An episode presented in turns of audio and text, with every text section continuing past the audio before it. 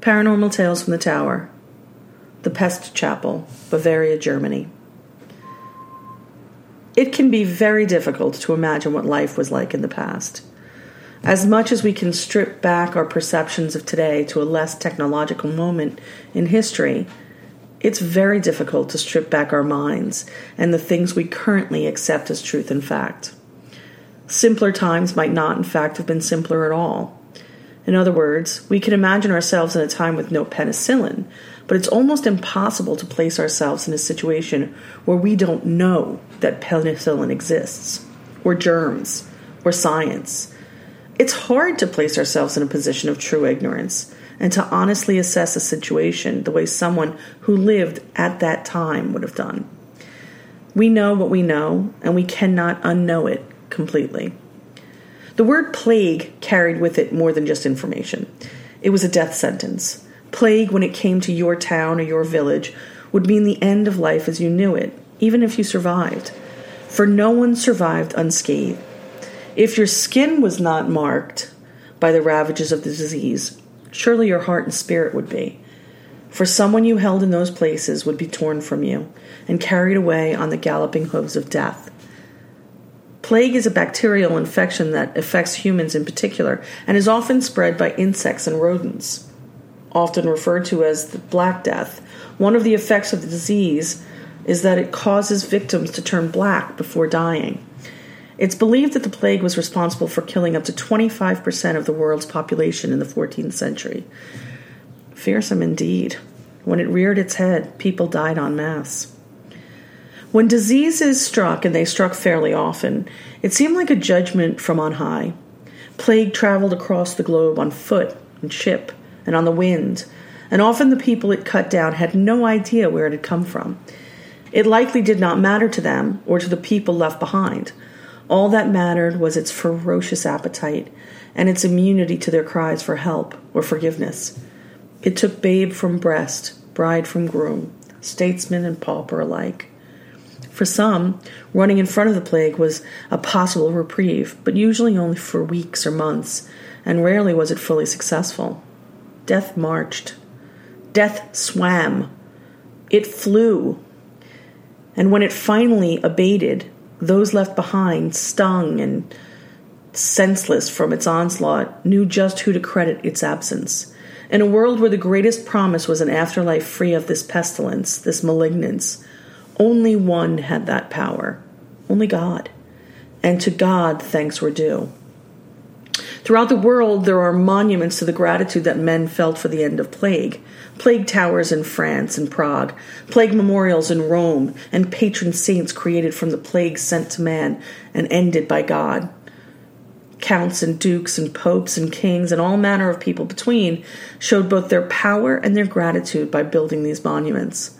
Thank you to God for deliverance and a reminder to the people of what they had survived, and also a reminder of what had been lost, but mostly a reminder that it was over. Not every plague memorial was in the center of town, just like not every plague struck at the court center.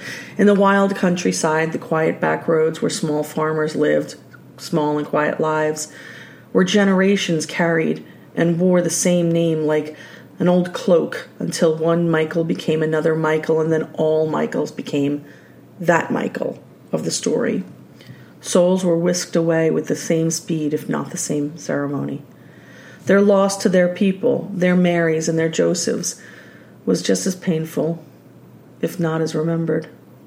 In these little out of the way places, these wide spots in the road, if you will, it was not always possible to erect a gilded monument.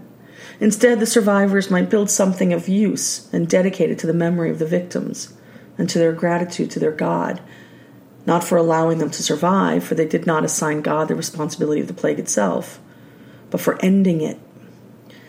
These communities ebb and flow with the centuries, changing slowly, if at all.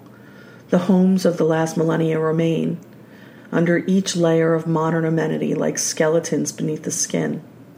Wars rarely reach them, and while youth always leaves, the people stay. These little towns, these forgotten places, stay nestled in the forests, found only by accident or by desperate seekers of the arcane and the unusual, or by teenagers looking for a Friday night thrill.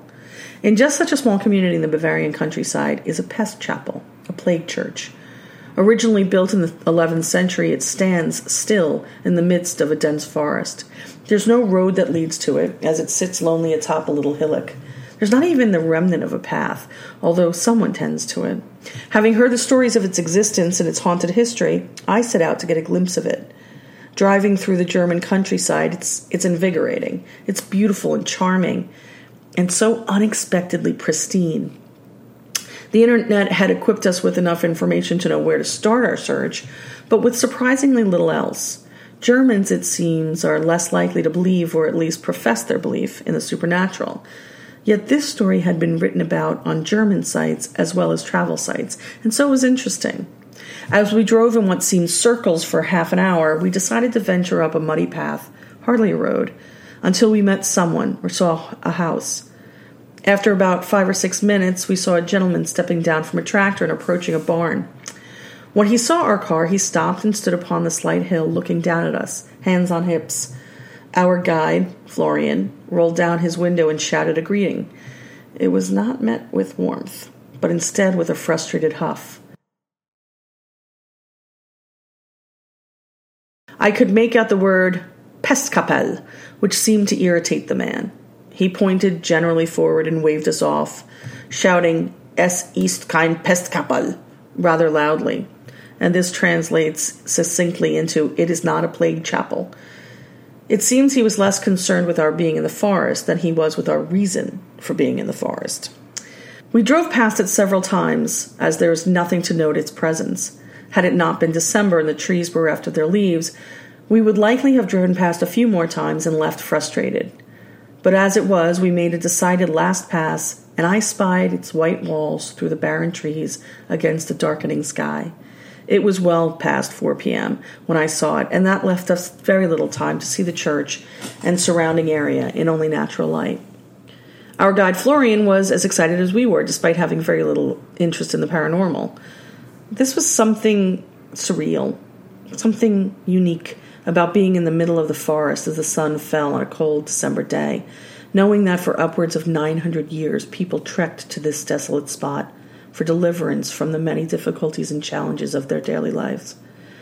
But that the isolation of the place had provided more than just a pristine location for a church, but also the perfect spot for murder and mayhem and stories. This plague chapel is not merely abandoned, but according to legend, it is in fact damned. The bodies of plague victims are buried throughout the churchyard and surrounding forest. The misery and sadness of the pestilence is steeped in the land itself. There exists documentation that the chapel was built in 1162 and belonged to the Polling monastery and was consecrated for St. George. Legends of St. George and the Dragon were popularized in the 12th century, and so it's not surprising that a stalwart of the faith would be a patron to the community of the Dark Forest. During the 17th century, plague moved through Europe. Bavaria was no different from every place else, and eventually death came to call. It's not hard at all to imagine that the chapel, isolated on a low hill in the midst of a dark forest, is haunted. It's even less difficult to believe that, regardless of its haunted status, it's attractive to local young people as a place to gather, perhaps as a group or more likely as couples, it's isolated, dark, atmospheric, and probably off limits. No doubt they were told to stay away, and that made it even more attractive to them. The stories about the place are dark indeed. The forest that surrounds the chapel are said to be haunted by hundreds of lost souls those who lost their lives to the plagues that ravaged the area, and those who were sacrificed to the forest itself. A dark shepherd is said to wander the foggy hilltops, ever in search of souls to fill his flock. Those who seek the chapel have been said to get lost and turned around in the deep, dense trees, only to disappear and to join the chorus of screams that can be heard on any given night emanating from the wild. Children lost centuries ago still sing their sad songs and cry out for mothers long since returned to earth. There have been murders and rituals and all manner of dark events reported here. But it's the wells that garner the most attention. There are four viewable abandoned wells, deep and dangerous. Five wells in all are reported on the church property. now crossed with iron bars to prevent accidents. The wells, it is said, are placed in such a way as to form an evil symbol, a pentagram to the power of darkness. To the outside observer, this is not immediately obvious because only four wells are visible. The fifth, known as the Devil's Fountain, is beneath the church itself, reinforcing the notion that it is the place itself and not the chapel that breeds the darkness and the haunting. The church had been severely burned in the 17th century and ultimately rebuilt. It was after this, and following another bout of pestilence, that the stories of the chapel haunts took root and really prospered. One of the main tales, its origination lost to time, and therefore completely anecdotal now, is of a priest who took an unholy liking to a young girl from one of the surrounding towns. In a fit of rage and frustration, and madness and cruelty, no doubt, he killed her and threw her body into one of the wells. The wells had already been considered places of danger and fear, as they had been used in the past to dispose of the hundreds of bodies that pushed out of the overflowing graveyard of the church. At least that's what folklore says. The dead outpaced the living during the years of plague, and when it became too much to bury them, or they rose again due to the shallowness of their graves, the answer was to lower them into the wells and pray. This may have made the burying easier, but it led to many sleepless nights of guilt and fear as the people of the surrounding area thought they heard the screams and wails of the disrespected dead echoing against those stone walls. When the young woman's body was discovered, the townspeople were outraged and frightened. She was one of them. Who could have done such a thing? The priest performed a special mass for the peace of her soul. He asked for her to be taken into heaven and brought to rest, and that whomever was responsible would be justly dealt with. During that Mass, it is said that her faithful dog began howling outside the church. He would not let up until all of the parishioners came outside, including the priest. Once outside, the dog went up to the priest and sat defiantly in front of him, growling and baring his teeth. The dog would not quit the spot until the priest finally acknowledged his guilt. What happened to the priest is up for debate, but most legends hold that he was justly dealt with. The dog still roams, it is said, because the girl has not found rest. Her spirit is said to still reside within the well, angry, frightened, perhaps mad at this point. Those who approach the well on moonlit nights are said to see the dog prowling just along the edge of the trees. Those who challenge the legend are said to be rewarded with the sight or the sound of the girl herself, and then, several days later, with madness or death or both. The church is still in use to a certain degree. Photographs taken by explorers and legend seekers through the closed windows show a strange shadow figure. When we arrived, it was empty, but empty is perhaps too simple a term.